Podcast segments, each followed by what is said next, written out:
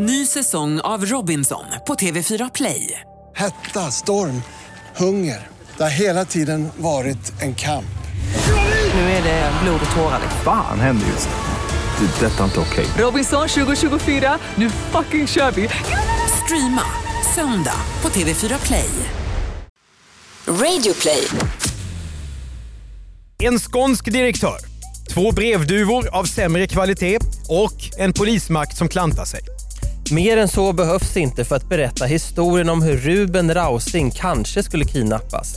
Ett av de märkligaste fall vi har pratat om här i Misslyckade brott. Välkommen till ännu ett avsnitt. I isoleringscellen som Radioplay kallar för poddstudio sitter Andreas Utterström och Mattias Bergman.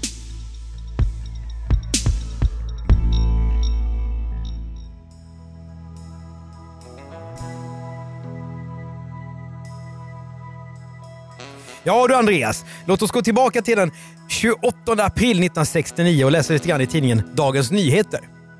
Djurgården har förlorat tre raka matcher i Allsvenskan. På NK så får man en hel peruk från Nivaco för 159 bagis. Vänta, vänta, vänta nu. Vad, sa du inte 1969? Du sa inte 1769? Peruker Ja, ja, det var trendigt.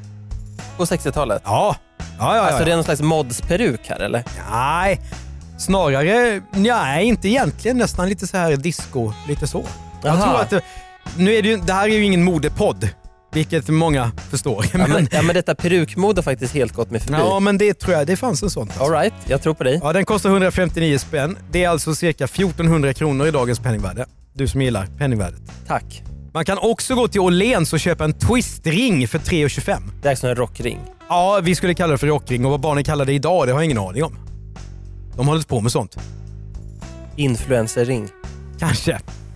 Enligt prognosen ska vädret bli hyggligt i södra Sverige och i Frankrike tvingas presidenten Charles de Gaulle bort efter en maktkamp. Men vi har ju storvulna män med starkt inflytande även i Sverige och en av dem är företagaren Ruben Rausing. Även om man nog inte läser Dagens Nyheter utan kanske den skånska tidningen Sydsvenskan. Ruben är 74 år och född Andersson. Men när han har pluggat på Handelshögskolan och kommit upp sig hittar han på efternamnet Rausing eftersom släkten kommer från Raus i Helsingborgstrakten. Ruben är en man med ett självförtroende som tycks ha samband med hans växande plånbok. Hans företag Åkerlund och Rausing tillverkar förpackningar. 1969 har Ruben 12 miljoner kronor i förmögenhet. Det är nästan 10 gånger mer idag. Och han är en av dem som det skrivs om regelbundet på ekonomisidorna i tidningarna. Ruben är också den som kommer att hyllas för att ha uppfunnit det geniala Tetra Pak. En ny smart form av förpackning för dryck. Vid den här tiden är han ganska åldrad och alla rynkor får hans ansikte att se ut lite grann som en närbild av månen.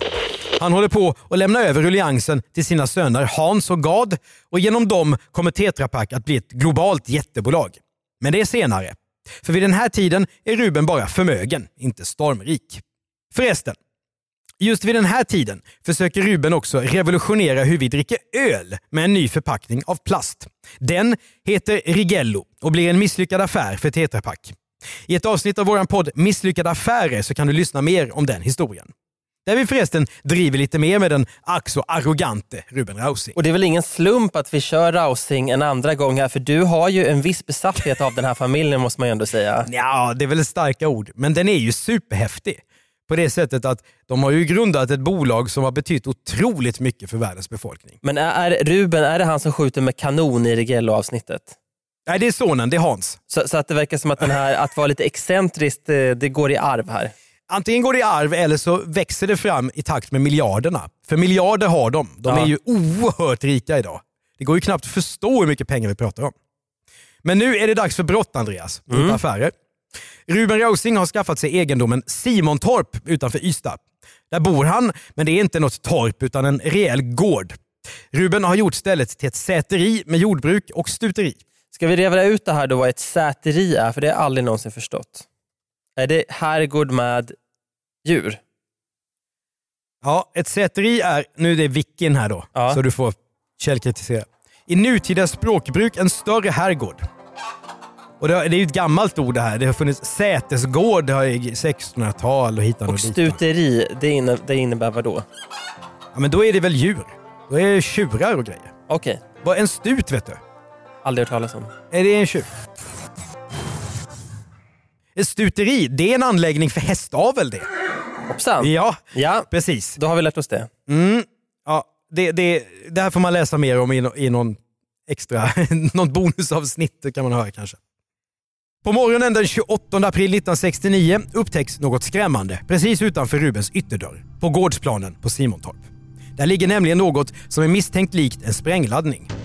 Vid den här bomben så finns också ett maskinskrivet brev som är två sidor långt och författat på dålig svenska. Skicka 50 000 kronor annars blir ni dödade på ett sätt som ni inte kan skydda er ifrån. Så står det. Lite styltigt kanske. Ja, eller vad är det som är dåligt svenska? Var det felstavat eller var det... Nej, det framgår inte, men Nej. det var två sidor långt. Det var mycket konstigheter Ja, jag tydligen. förstår. Mm. Men även den här meningen tänker jag, dödade på ett sätt som ni inte kan skydda er ifrån. Alltså den är ju... Men vi har ju haft tidigare i den här podden en hel del eh, hotbrev Ja. och de är ju oftast ganska märkliga. Påfallande ofta. Vi har ju Silja Line-utpressaren och vi har Fabian Bengtsson-fallet och ibland kan det vara folk som vill lägga ut en dimridå.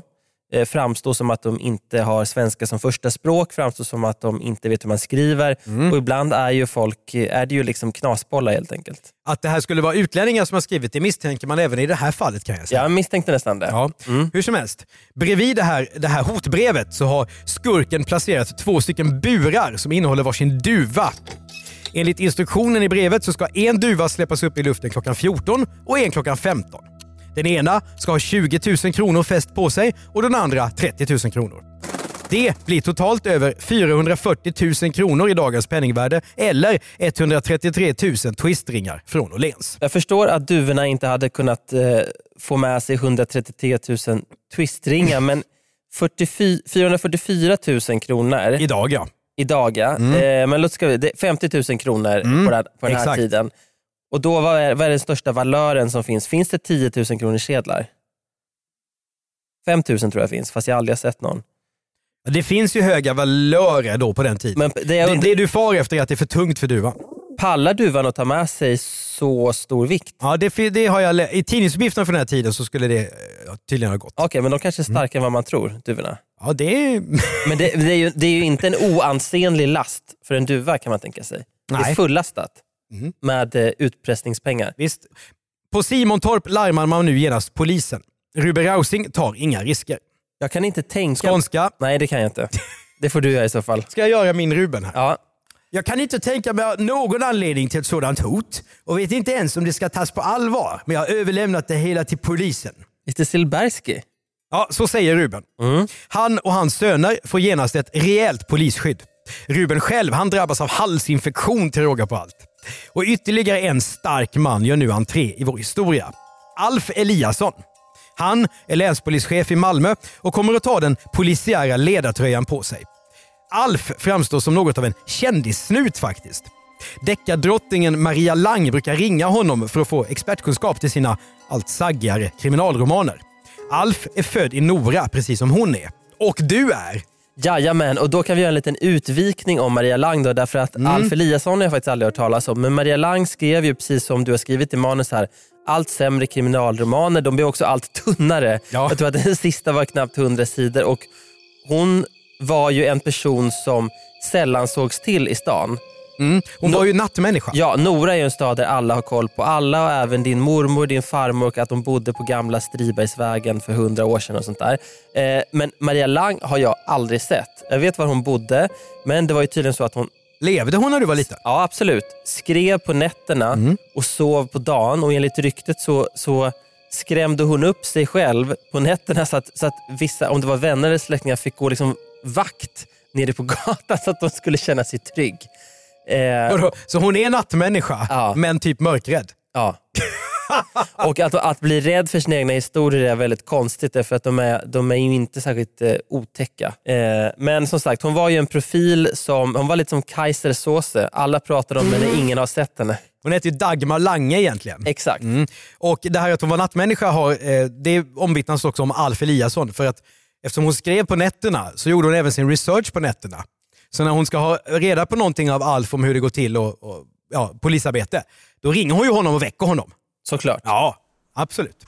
Men Alf Eliasson har även jobbat på dagtid och varit inblandad i utredningarna av flera klassiska skånska brott. Som mordet på Alfrida Pettersson i Röstånga, Hurvamorden och den hemske Esarpsmördaren. Och de är ju hemska på riktigt de där fallen. Och när nu både Alf Eliasson och polismästarna Åkerman i Lund och Patriksson i Ystad kopplas in i mordhotsfallet så visar det att Ruben Rausing kanske inte är vilket brottsoffer som helst. Bomben på Rausings trappa visar sig, när man desarmerar den på regementet P7, vara ett ofarligt skrämskott. Så står det i alla fall i tidningen Dagens Nyheter två dagar senare när journalisterna har fått nys om fallet. Mordhot mot miljonär. Dessutom en av de mest kända skåningarna. Reportrarna går igång på alla hundra. De beskriver genast det här som något unikt i svensk kriminalhistoria. Utpressning med brevduvor. Är inte det här bara ett sjukt skånskt skämt? Det misstänker nu både polisen och tidningarna. Om man vill klämma Ruben Rausing på pengar så måste det väl finnas bättre sätt. För vad händer om duvan får Pippi och flyger fel? Eller om den skulle råka skada sig eller dö på vägen med alla pengar fäst på sig? Det är ett konstigt brott, men då krävs det också en kreativ polismakt. Och det är just vad Alf Eliasson är. Nu inleder han en unik svensk spaningsinsats. Alf ser till att lära sig så mycket han bara kan om duvor. De två fåglarna som lämnats in hos Rausing de är ju både vittnen och gärningsfåglar. Ja, gärningsmän kunde jag ju inte skriva. Nej, precis. Skånes främsta expert kallas in. Det är Ragnar Jönsson, ordförande i Skånes brevduveförbund. Kan vi ana att han är ganska nöjd med att få hjälpa till i en polisutredning? Oj, oj, oj. Jag har ju läst en hel del tidningar från den här tiden. Och Ragnar är ju med ganska mycket. Och tidningen Arbetet, där har de en stor fet rubrik där de kallar Ragnar Jönsson för Fåglarnas James Bond. Så att det är ju... Ja, Ragnar han är riktigt tung. Det här är hans 15 minuter i, i evigheten kan man säga. Och han får nu svara på tidningsfrågor som Hur flyger en brevduva? Och hur snabbt går det? En duva flyger 70 km i timmen visar det sig. Det här är inga vanliga brevduvor. De har ett slags märkning på sig, men inte den vanliga märkningen som seriösa duvhanterare brukar använda. Frågan är nu om skurken har snabbtränat de här fåglarna att frakta just pengarna. Alf Eliasson och hans kollegor får en idé.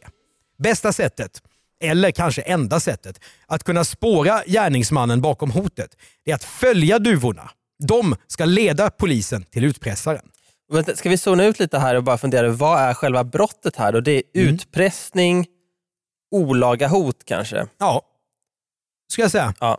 Så det är ju... Det är ju Möjligen hemfridsbrott eftersom de har placerat någonting på... Nej, det är det ju inte. De har Men- inte brutit sig in. men det är ändå brott som kan ge fängelse. Absolut. Ja.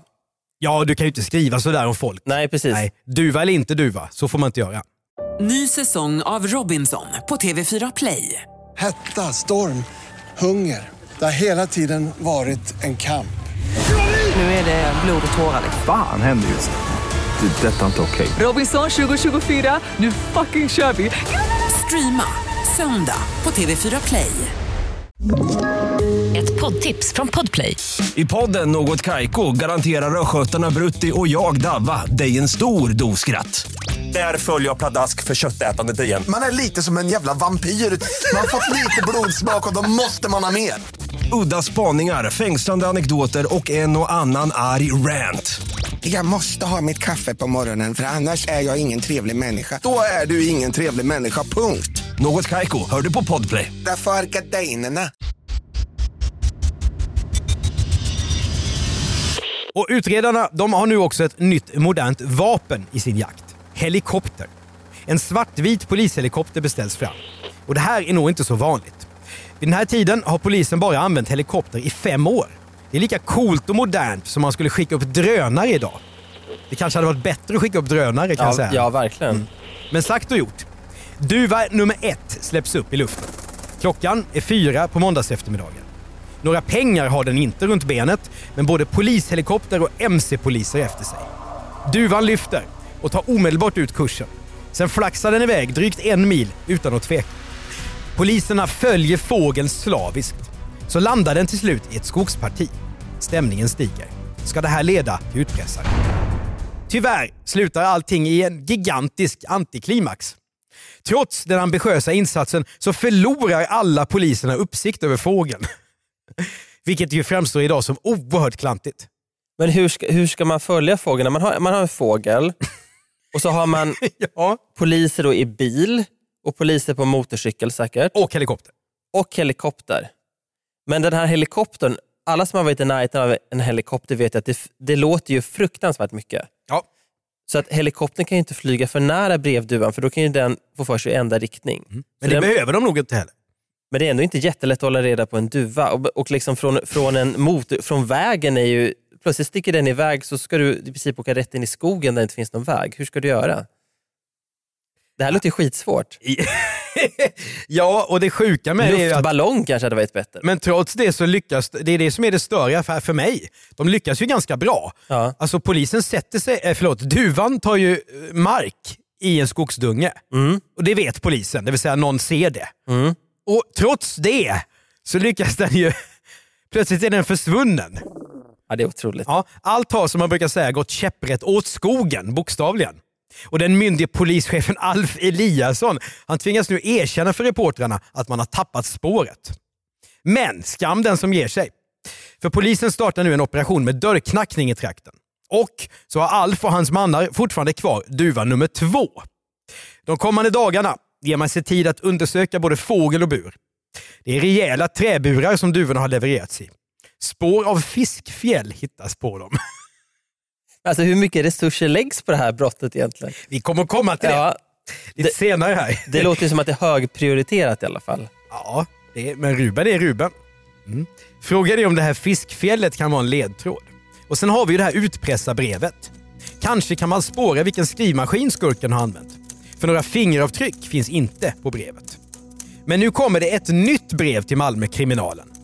I ett handskrivet brev dementerar någon att utpressningen skulle vara på allvar. Det är ett skämt, står det. Och Ruben har ingenting att frukta. Men det är ju omöjligt att veta om det är samma person som skrivit det här brevet som det första. Det är fredag. För man hade ju kunnat ana så här då, om det här hade varit den riktiga Mm. eh, skämtaren så att säga, så hade ju den kunnat berätta någon detalj Ja. som inte har stått i tidningen till exempel om hur den här märkningen var Ja. eller vad som stod i det första brevet för förhoppningsvis har polisen inte varit så dumma så att de har, så att de har berättat alla detaljer för journalisterna. Nej, visserligen är det ju väldigt detaljerat i mediebevakningen för den här tiden. Man kan ju Men det är klart att Alf, han vet ju vad han håller på med. Men man kan ju ana att Alf och en del andra här inte var helt missnöjda med uppmärksamheten. Nej, det, där har du nog helt rätt. Man känner när man läser de här gamla läggen som vi brukar säga, de här tidningssidorna, att eh, det är en illa dold förtjusning över de här, de här eh, insatserna med duvor. Ja, men det här är ju hans chans att bli på riktigt någon som eh, en polis som finns i Maria Langs böcker.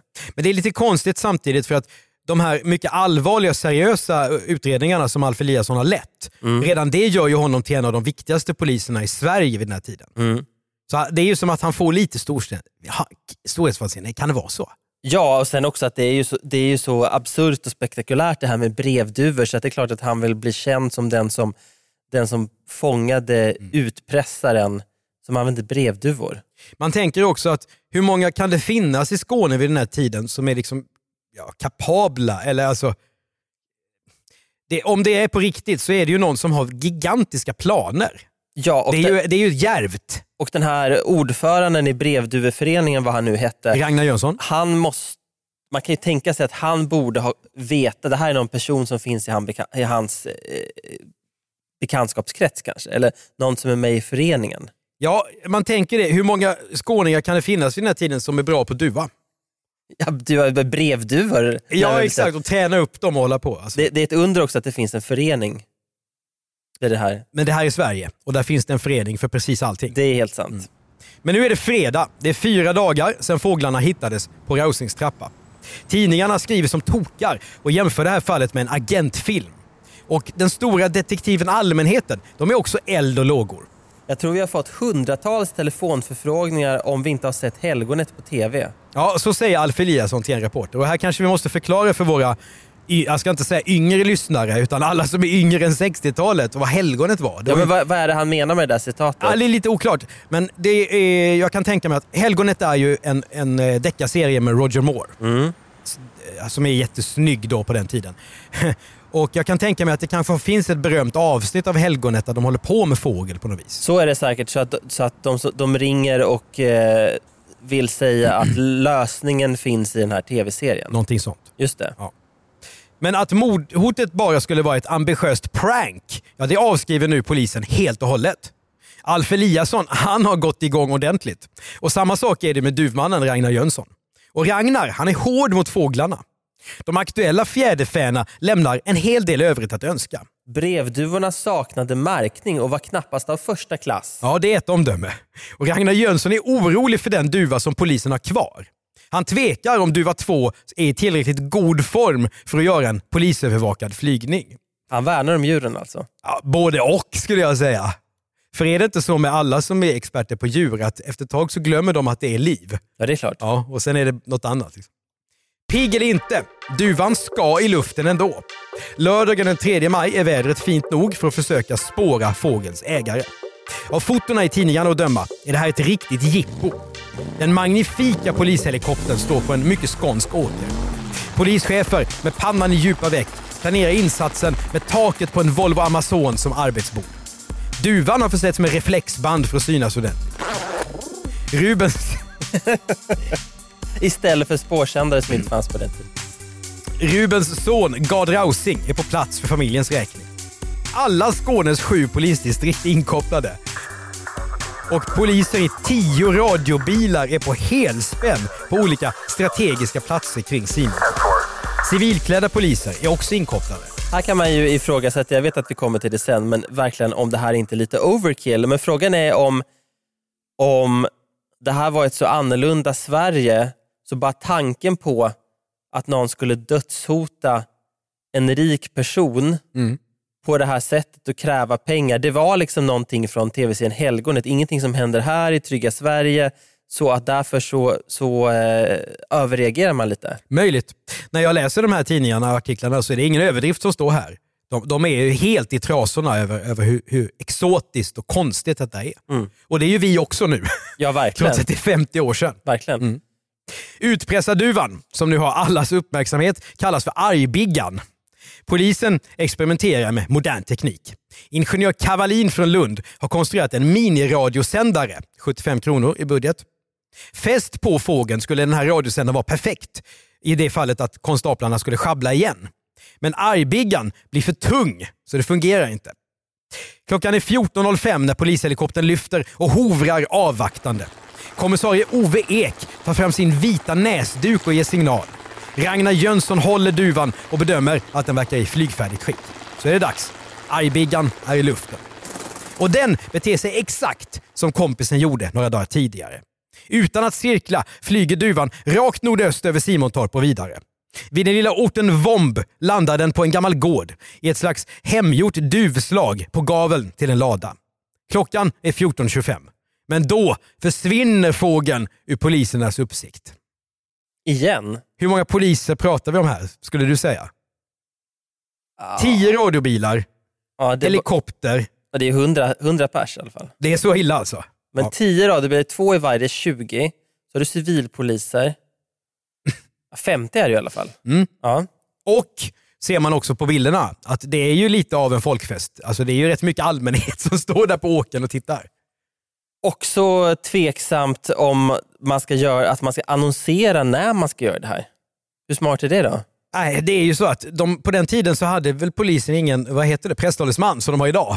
Som kan rådge om vad de ska berätta och inte. För här är ju... För, för tror de att gärningsmannen läser i tidningen om att nu ska de släppa upp brevduvan och åker och tar emot den? Eller vad, de tänker bara att brevduvan ska... Det hade, hade det inte varit smartare att göra det här under radarn? Du har inte låtit så skeptisk sen, sen du fick dissa OS. Jo, men om man tänker sig att brevduvan flyger till gärningsmannens hem. Mm. Då är det klart att gärningsmannen inte väntar där då eftersom han har läst i tidningen under lång, lång tid att snart ska vi släppa upp brevduva 2. Nej, hur dum får man bli liksom? Ja, det är väldigt konstigt. Hur som helst, fågeln har försvunnit och det är svettigt en stund. Har den här stora insatsen varit förgäves en gång till? Men så kommer fågeln tillbaka med en annan duva och flyger en bit till innan den sätter sig. Ragnar Jönsson smyger sig försiktigt fram och inser att de följer fel fågel. Nu blir det rush tillbaka till duvslaget och tack och lov sitter argbiggan där. Men polisen och Ragnar Jönsson har begått ett fel till. Argbiggan är ingen hona utan en hane och dessutom en kåt sådan. Nu sitter den på ladans tak och kuttrar med en annan duva. I skogsbrynet nedanför står hundratals nyfikna skåningar och en förbluffad polisstyrka. Duvan är så illa tränad att hormonerna direkt har tagit överhanden.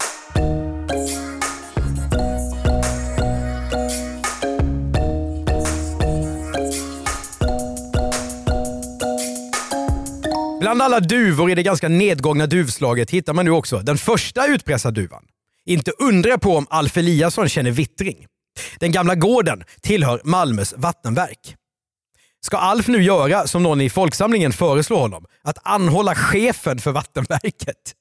Oh, det hade varit på ganska Ja. lösa grunder. Ja, offensivt. ja. Det gör ju såklart inte Alf Eliasson. Han är alldeles för skicklig för det. Men nu visar det sig att alla de här duvorna är förvildade. Ingen tar hand om dem, utan de får mat av vattenverksmännen som jobbar i huset på dagarna. På kvällarna, när arbetsplatsen är tömd, är det fritt fram för vem som helst att ägna sig åt fåglarna. Nu vädrar polisen då en ny teori. Utpressaren ska ha fångat duvorna och tränat dem att flyga just mellan Ruben Rausings gård och skogspartiet där duva 1 försvann. Kanske var gärningsmannen till och med i den där dungen mitt i uppståndelsen på måndagen, men lyckades smita. Men jag tänker ändå, nu sitter vi och skrattar åt det här, att så dumt är det faktiskt inte att använda brevduvor. För det är ju alltid problemet med, med både utpressning och kidnappning. Överlämningen. Överlämningen ja. Ja, Och jag, jag, jag tänker på ett annat avsnitt vi har gjort som heter Röda åttan där gärningsmannen blir besatt av att det är budfirmer som ska åka och lämna pengar på olika ställen. Det är också ett sätt för honom att slippa att liksom skapa avstånd mellan liksom överlämningen och sig själv så att det ska gå så många steg och vara andra personer involverade så att ha, ingen ska kunna eh, spana och, och hitta honom. Så lyckas de ju ändå till slut på en rastplats så åker han fast där. Och Det är egentligen samma sak här. Så idén är ju inte så dum. Det är bara det att, att eh, det är klart att, att eh, den som blir utpressad ringer polisen. Ja, det här är väl ett, ett av de fall i misslyckade brott där vi eh, kanske inte främst tycker att gärningspersonen är så, så eh, illa planerade. Utan att det är polisen som istället är den ska vi säga, problematiska. Ja, och ka- kanske att eh, den här eh, gärningsmannen skulle ha valt någon eh, som var något mindre rik. Som kanske var lättare att skrämma. Om, för om pengarna hade skickats iväg så hade det säkert funkat. Mm. Eh, så att idén är ju inte så dum i, eh, i grunden. Det är ju ändå nå- en kreativ hjärna som har kommit på att man ska använda brevduvor. Om det nu var på riktigt. Ja, och- och är, det, är det ett skämt så det är också kreativt på sitt bisarra vis. Ja, men man kan ju också säga så här. ehm, ja, eh, det var ju väldigt nära att lyckas. Ja, Om Ruben hade fäst de här pengarna vid duvan, eh, polisen lyckas ju inte spåra. nej. Så att, ja. Men eh, hur ska man göra nu då? För att klockan 15.12 den 3 maj avslutas då Operation Skugga Duva som den heter i tidningarna. Och Andreas, det är ju här som det här avsnittet blir lite speciellt för att vi brukar ju kunna läsa tingsrättsdomar och eh, berätta hela historien om de misslyckade brottslingarna och hur de har tänkt innan de har begått sina brott. Men tyvärr har ju den här historien om Rausing-utpressningen inget sådant slut. Nej, för vi vet faktiskt inte vad det här var för någonting. För du som har grävt i arkiven, det försvinner helt. Ja, det försvinner tidningen. Och Du har ju till och med pratat med någon som har skrivit biografier över familjen och det finns ingen dom heller som journalisterna kan ha missat. finns ingen dom. Nej. Det är fantastiskt på det sättet. Och det är ju inte bara vi som är ledsna över det.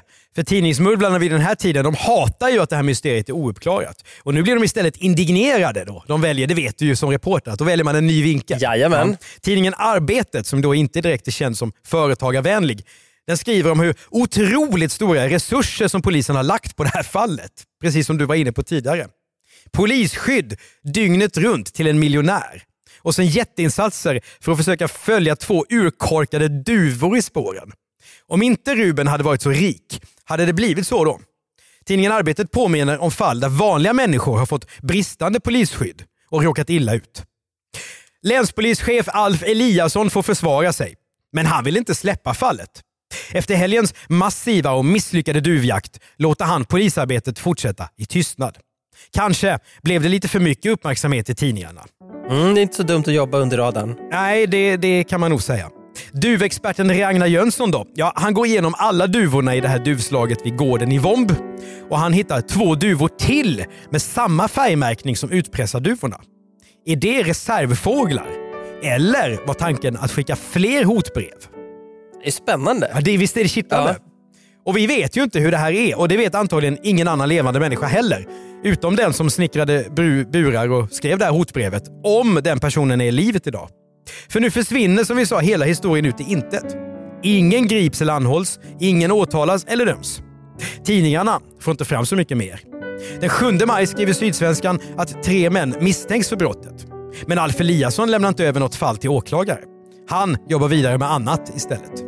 Men vad händer sen då? Ja, Ragnar Jönsson, han har bättre brevduvor än den pilska argbiggan att bry sig om. Ruben, Hans och Gard Rausing fortsätter att dra in storkovan på mjölkpaket. Journalisterna återgår till att skriva om släkten Rausing när det handlar om pengar, inte om brott. Vad som händer just med argbiggan och hans duvkompis, det har vi ingen aning om. Preskriptionstiden för det här brottet har ju passerat sedan länge.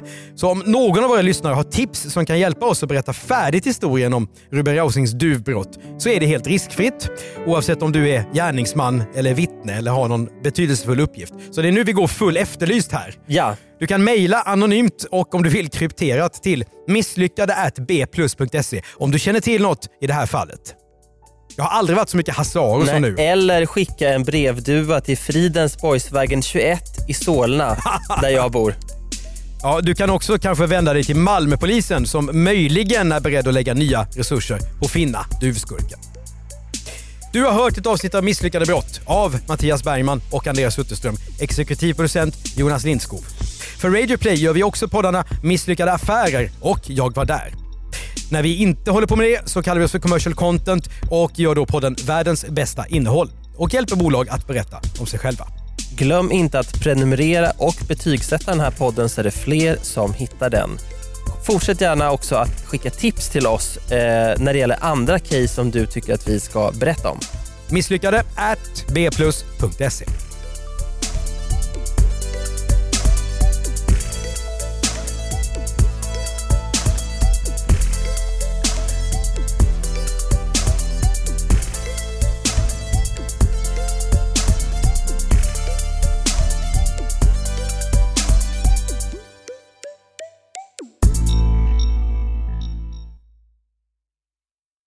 Ny säsong av Robinson på TV4 Play. Hetta, storm, hunger. Det har hela tiden varit en kamp. Nu är det blod och tårar. Fan händer just nu. Det. är Detta är inte okej. Robinson 2024, nu fucking kör vi! Streama söndag på TV4 Play.